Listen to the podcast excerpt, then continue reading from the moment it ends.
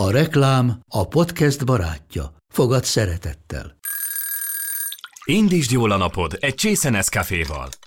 Élvezd minden reggel a gondosan pörkölt kávészemek telt ízvilágát, az Európában 100%-ban felelős forrásból származó kávéból készült Nescafé klasszikkal. Tudj meg többet fenntarthatósági törekvéseinkről a nescafé.hu oldalon. Nescafé. Új lehetőség minden csészében. Ez reklám volt, jó volt.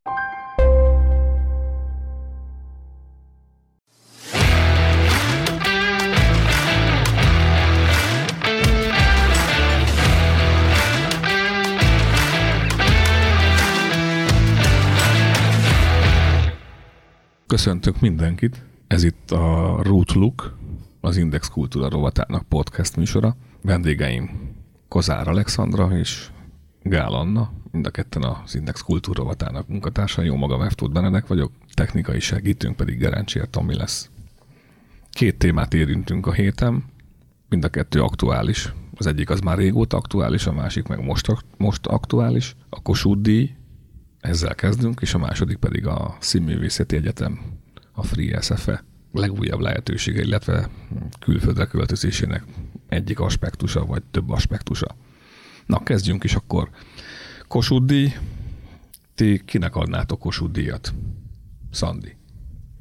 Hát én biztos sok olyan művésznek adtam volna, aki most nem kapott, és bárki megbántása nélkül sok olyannak nem adtam volna, aki kapott. Nyilván ezeket a neveket most nem fogom felsorolni, de azért tudjuk például, hogy két olyan ember is kapott most Kossuth díjat, akik tanárként szerepelnek, és ez majd a következő témánkhoz is remekül jön, a Színművészeti Egyetem, hát a réginek a honlapján. És úgy érzem, hogy az ő esetükben például, nem tudom, ki mondjuk-e a nevüket, vagy nem most függetlenül attól, hogy mit gondolunk, azért kellett gyorsan Kossuth díjat adni nekik, hogy valaki jelentkezzen a, a régi színművészeti egyetemre. Tehát, hát ugye, ez egy vélemény csak. Ez egy vélemény, ez egy vélemény, természetesen. Ö, akinek mindenképpen adtam volna, illetve nagyon örülök, hogy kapta, az Frenák Pál, és úgy gondolom, hogy a, az ő személye ö, még azért garantálja az, hogy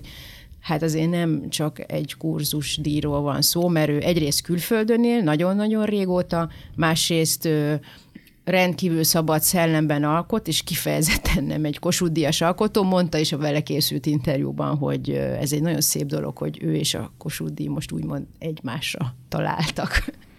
Anna, te kinek adnál Kossuth Hát, hogyha ezt a nagynényném hallgatja, és remélem, hogy hallgatja, akkor örülni fog annak, amit mondok, mert én lehet, hogy Korda Gyuri bácsinak odaítélném a Kossuth díjat, már csak azért is, mert hát Nagyferóhoz hasonlóan azért ő is hát még az én fiatal generációmnak is úgymond jelent valamit, és nem, nem lehet a mellett elmenni, a mellett sem elmenni, hogyha bár ugye most nincsen idén fesztivál, tavaly se volt, de de azért ő is minden évben fellép a Szigeten, fellép a Soundon, itt-ott.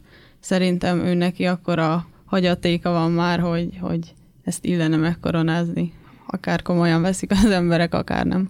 Látjátok, ez az érdekes, mert ugye valakinek mindig, vagy valaki mindig eszébe jut valakinek, egy név, egy művész, egy zenész, egy színész, egy festő, bárki, anélkül, hogy ismerni a, a, a teljes életművét, ismerni azt, hogy milyen ember, de mégis van egy ilyen viszonya hozzá, hogy de jó lenne, neki odaadnám ezt a Kossuth És mégis, amikor kiosztják a Kossuth akkor akkor rögtön megosztja a társadalmat, mert azt mondják, hogy ennek miért kellett adni, annak meg miért nem kellett adni, meg, meg hogy, hogy hogy is van ez, tehát, és akkor így, így az egész díjértéke, ez ilyen, ilyen átpolitizálódott valami, nem tudom, közbeszéd tárgyává válik, és pont azt a funkcióját veszti el, amire egyébként létrehozatott. Igen, de szerintem ez azért csak egy ideje van így, tehát mondjuk 25 évvel ezelőtt az emberek nem azon agyaltak, hogy ki érdemelte meg, meg ki nem. Tehát hogy szerintem ez körülbelül így 20 éve van, hogy hát mindig megszólal a közvélemény, hogy X-nek kellett volna kapnia, Y-nak meg de, de nem. most igazad van, szóval, de pont azt hiszem, mondtad, hogy, hogy emlékszik ma valaki arra, hogy Besenyei Ferencnek kiadta a Kossuth díjat? És Persze, nem? igen, igen, igen, mert...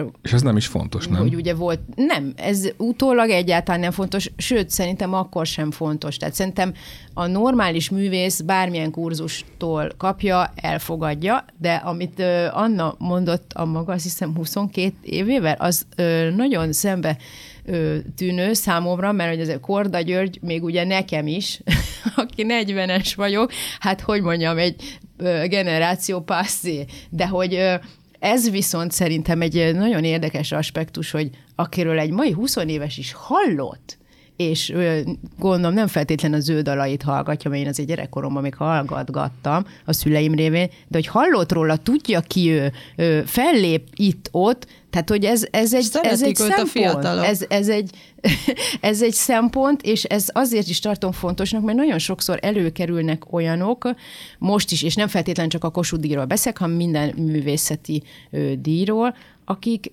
egyáltalán nem ismertek országosan. Tehát, hogy olyan nevek vannak, hogy az ember csak néz, hogy egyáltalán ki ő. Hát én, hát- én is ezt szerettem volna mondani pont, hogy én szerintem azért van ebből állandóan botrány a közvélemény szemszögéből, mert hogy nem, egyszerűen nem ismerik az embereket, vagy nem annyira ismerik, nem mindig a main, mainstream, akire azt mondjuk mondjuk, hogy mainstream, és nagyon híres, mint mondjuk ugye a akár a Kordony Na jó, de hát ez, ez nem lehet, hogy a média hibája, mert tulajdonképpen mi de nem tudnak, csak nem tudnak vele mit kezdeni szerintem a, a, a nézőközönség. Tehát, hogy most odaadják egy olyan embernek, akiről lehet, hogy a, a magyarok háromnegyede nem is hallott, attól függetlenül, hogy ez most egy kulturális kérdés, de, de hát akkor fölteszem még egyszer a kérdést. Nem lehet, hogy ez a média hibája? Tehát, hogy azokról az emberekről, akik egyébként megérdemelnék, hát nem is ír de... a sajtó, nem mutatja be őket a televízió, mert állandóan csak ugyanazok a sztárok és celebek szerepelnek? Szerintem nem az a kérdés, hogy ez a média hibája-e vagy nem, hanem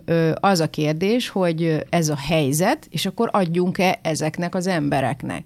Mert szerintem a Kossuth díj odaítélésénél kritérium lenne az is, hogy az illető ismert legyen. Függetlenül attól, hogy mainstream, vagy nem mainstream, vagy alternatív, az nem baj, szerintem egyáltalán nem mainstream, de hogy, de hogy ismert legyen, legalább az adott közegébe, vagy szakmájába. Tehát az, hogy a média hibája-e, vagy sem, én itt azt mondom, hogy nem, illetve, hogy itt nem ez a kérdés. Szerintem nem feltétlenül, mert a befogadó hibája is lehet, mert ha én most utána megyek a, egy kicsit is akár a magyar filmtörténetnek, vagy a, vagy a művészvilágnak, akkor igazából nem tudom, 10 perc alatt kiderítem, hogy ki az, aki, aki érdemes rá, és az már nem feltétlenül a, a média hibája, hogy ki az, aki mondjuk elénk lett tolva, hogy őt már pedig hát ismerni hát, kell.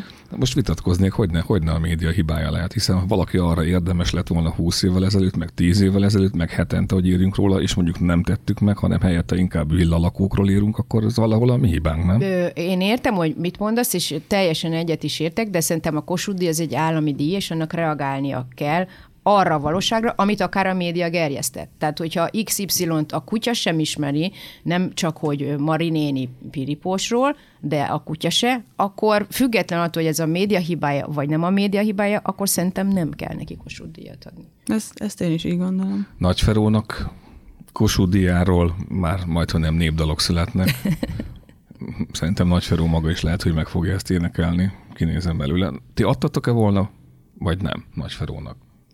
Hát, hogyha, kérdés, hogyha, hogyha tényleg azt nézzük, hogy megérdemli-e a, a magyar kultúrában nyújtott szerepér, akkor, akkor szerintem igen, mert, mert most attól függetlenül, hogy milyen stílust játszott, mennyire volt szókimondó, mennyire, mennyire nem, azért tényleg, tényleg meghatározó személyisége volt a, a magyar zene világnak, hát még vannak. Igen. Ismertségében és abban, amit képvisel igen. a széles kulturális palettán mindenképpen, igen, de itt visszautalnék arra, hogy amikor néhány évvel ezelőtt lovasi kapott, hát az mekkora botrány volt, ugye, hogy hát ő egy alternatív alkotó, és hát hát jó-jó, ismert, nagyon sok mindent tett le az asztalra, de hát nem mainstream, és miért kap Kossuth Emlékeztek, amikor, Persze, amikor ez úgy, volt a diskurzus? Ugyanez volt, amikor a... Ákos megkapta, ugyanaz megkapta vice versa. Jó, hát az, igen, az másról szólt, de igen, hogyha a lovasi megkapta, akkor ha innen olvassuk, akkor miért ne kaphatná meg? De igen, meg hogyha a lovasit nézzük, akkor, akkor azért a nagy feró, hát mekkora életút van mögötte? Tehát, hogy azért sokkal, sokkal több évet lehúzott már, mint a lovasi. Na de bocsánat, akkor megint... nem, de nem ez a lényeg? Megint az ördögügyvédjét játszom, jó? Tehát, hogy az össze, összehasonlítás legyen egy díj odaítélés, odaítélés alapja? Szerintem a nagy Feró az rendben van. Tehát mindenkit önmagához mérten kell nézni, nyilván a kettő nem ugyanazt a közönséget szólítja meg, nem ugyanazt a hát nem az, hogy színvonal, de akár színvonal, de megközelítés képvisel, de, de a nagy felül szerintem rendben van.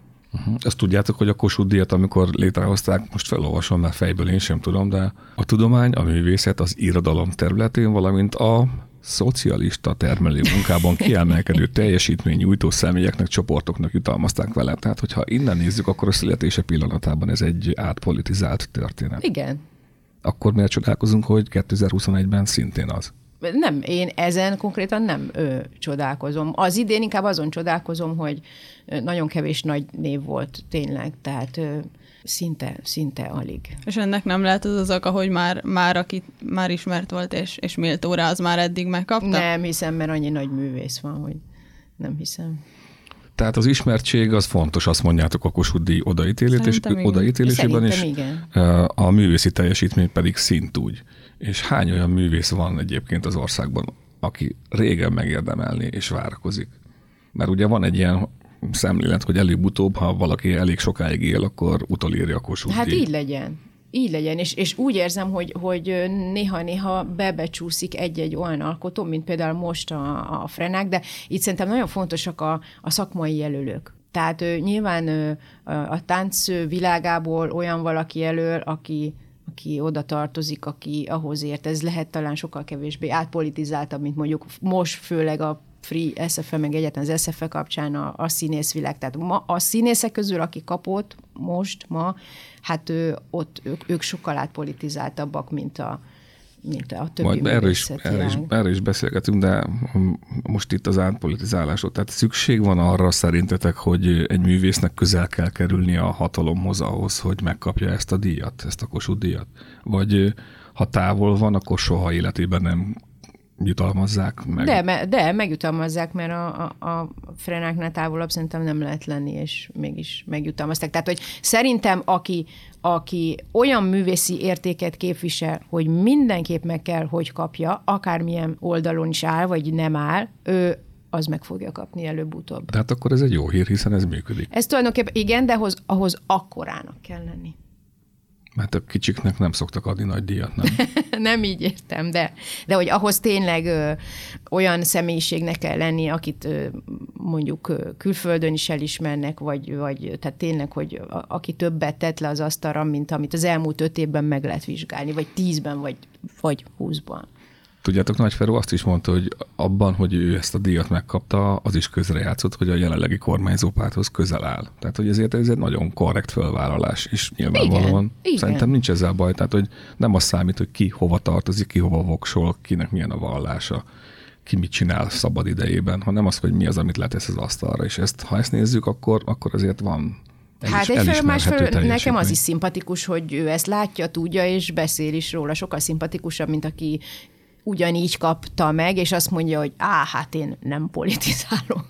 És amúgy én Nagy Feróhorról még szeretnék egy pár szót szólni, mert én egy korrekt, ember, korrekt emberként, hát idézőjelben ismertem meg őt, mert nem tudom, 15-6 éve nyaraltunk Tiszaújvárosba családilag, és Tiszaújvárosba volt mindig triatlon világkupa, azt hiszem akkoriban, és ugye apukám ott dolgozott, és közben volt ilyen, akkor ilyen egyhetes buli ott, ott Tiszaújvárosban, és a Nagyferó volt az egyik fellépő.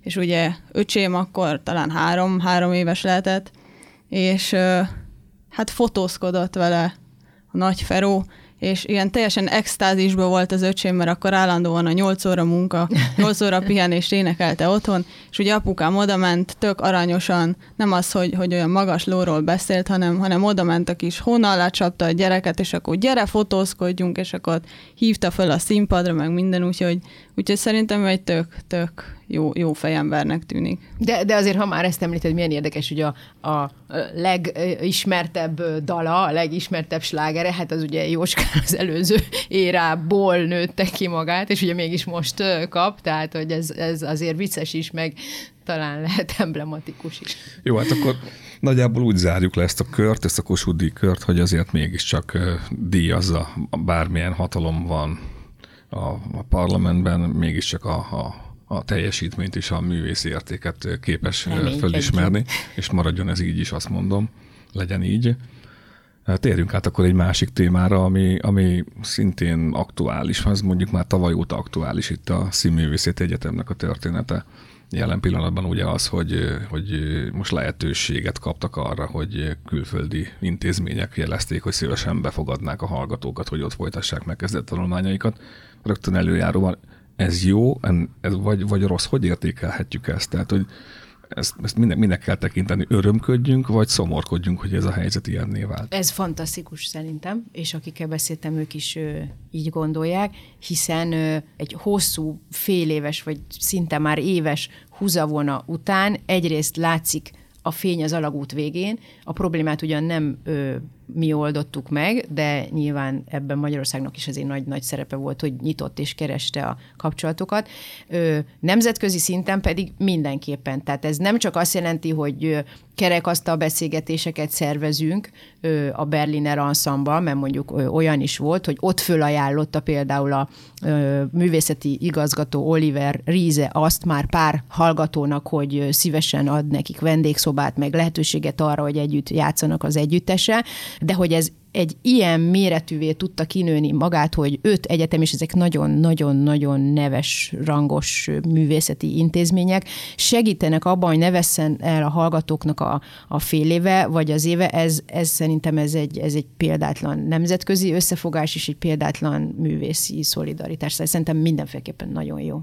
Mondjuk én ebbe egyetértek, és bár ne kellett volna, hogy azért, hogy idáig jussunk el, Viszont bennem inkább kérdések vannak, mert én például azt nem értem, nem, nem tudom egyszerűen elképzelni, hogy, hogy például az hogy fog kinézni, hogy, hogy most akkor magyar, Magyarországon el fogják mondjuk fogadni a, mondjuk a, a diplomájukat, amit ugye most egy külföldi egyetemmel együtt fognak megkapni, vagy külföldi egyetemtől fognak megkapni, meg, meg az hogy fog kinézni? Tehát, hogy most, most angolul fognak tanulni, nem fognak angolul tanulni, nyilván ugye elvileg, elvileg magyarul fognak, de ö, most azért mégiscsak egy külföldi intézmény alatt, tehát nem lehet teljesen külön választani azt, hogy most én külföldi egyetemen tanulok, de, de közben akkor minden magyar lesz, akkor ez, ez most hogy fog kinézni? Ez az egyik.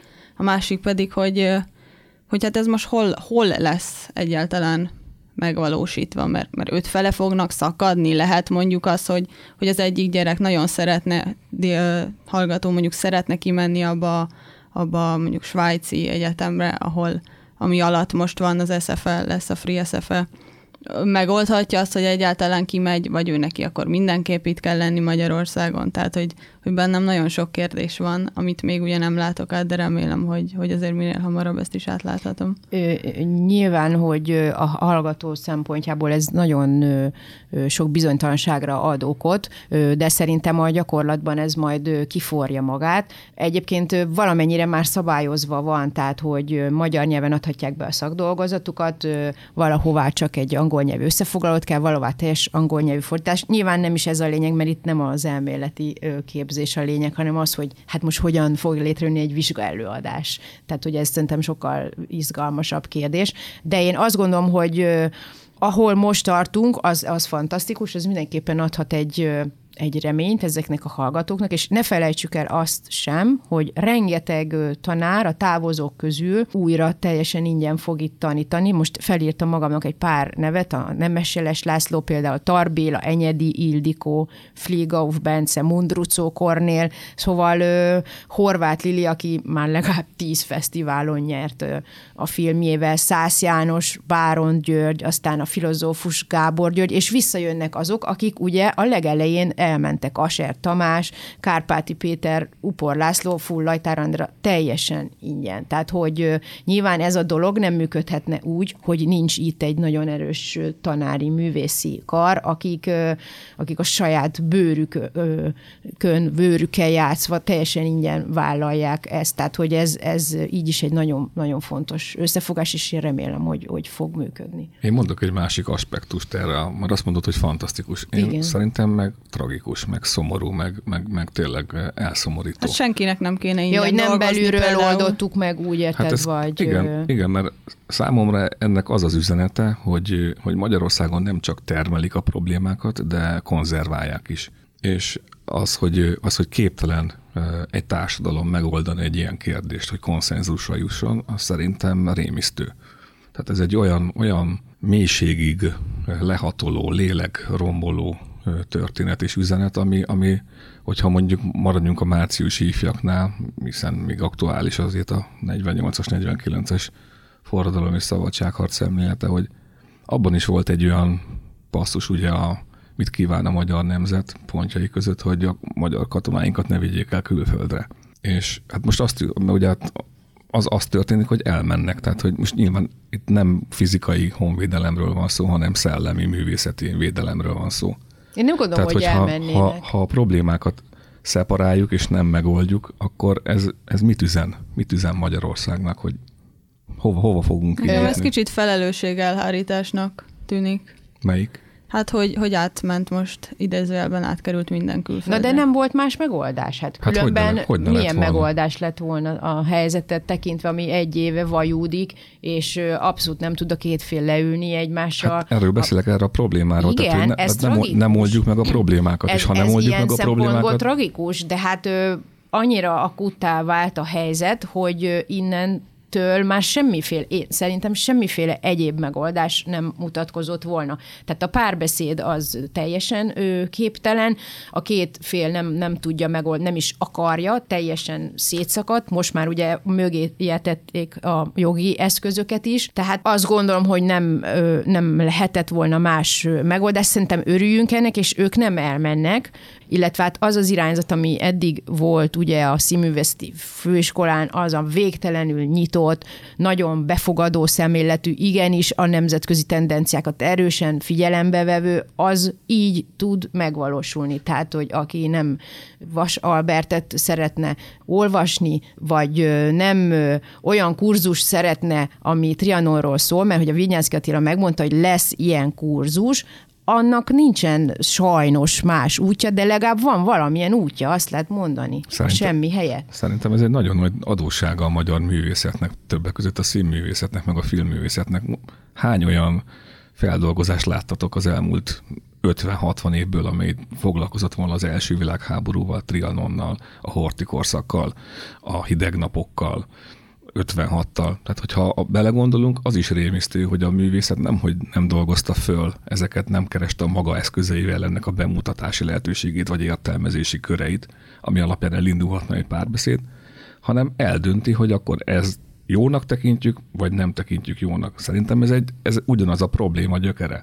Tehát én azt mondom, és azzal próbálok érvelni, ha, ha nem ismerjük föl, hogy vannak olyan dolgai a történelemnek, ami például a múlt elemzés és a múlt értelmezés, és ezt nem úszhatja meg egy társadalom, akkor ez a művészetben így fog lecsapódni, hogy majd azt mondja, hogy akkor én ezt így fogom értelmezni, én meg másként fogom értelmezni, és akkor hol lesz a párbeszéd, megint oda jutottunk, hogy elszakadunk. Ebben igazad van, de szerintem nagyon-nagyon messzire mentél a konkrét hát, kérdéssel kapcsolatban. Miközben valahol itt fakad, innen fakad.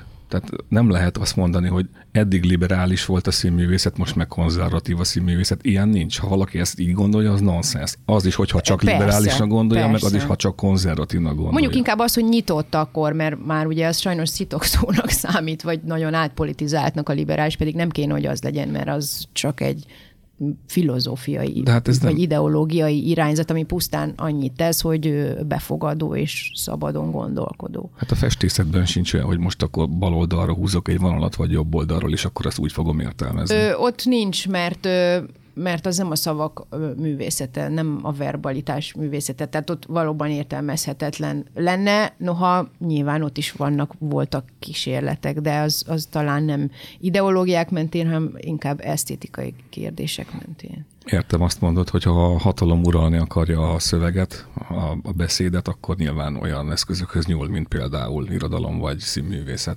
De ez... Ott, ott tud inkább fogást találni, szerintem meg ott tud inkább mederbe terelni. Talán ezért kellene a művészeknek azt mondani a politikának, hogy köszönjük, mi el vagyunk a színházon belül a saját dolgainkkal. Nem kéne ebbe beleavatkozni.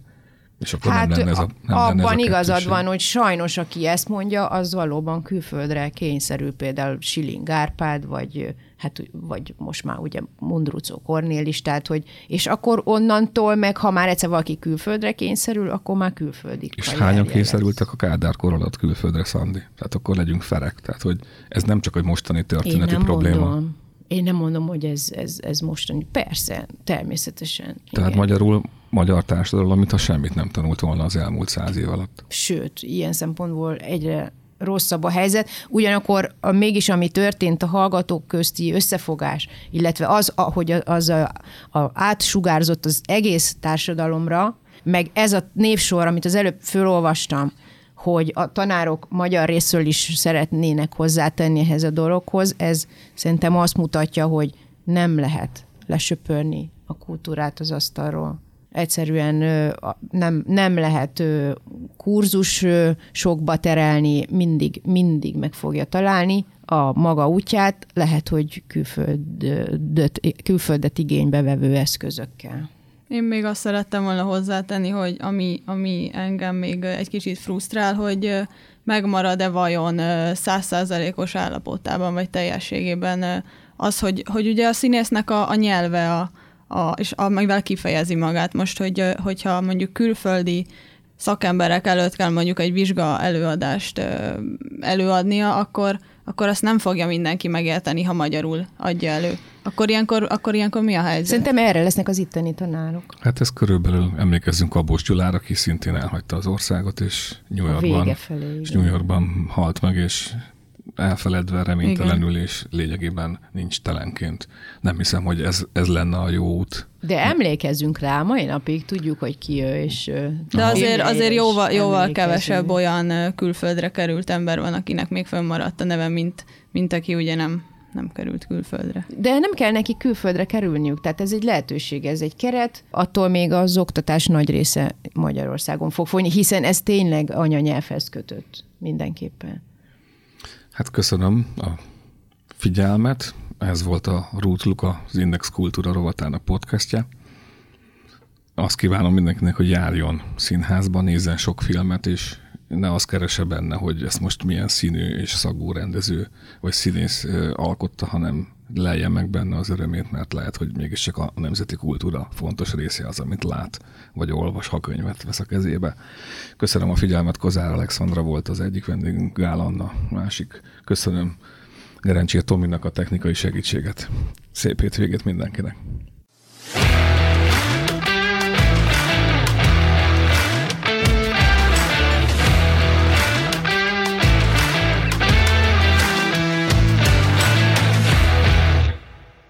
A műsor a Béton partnere.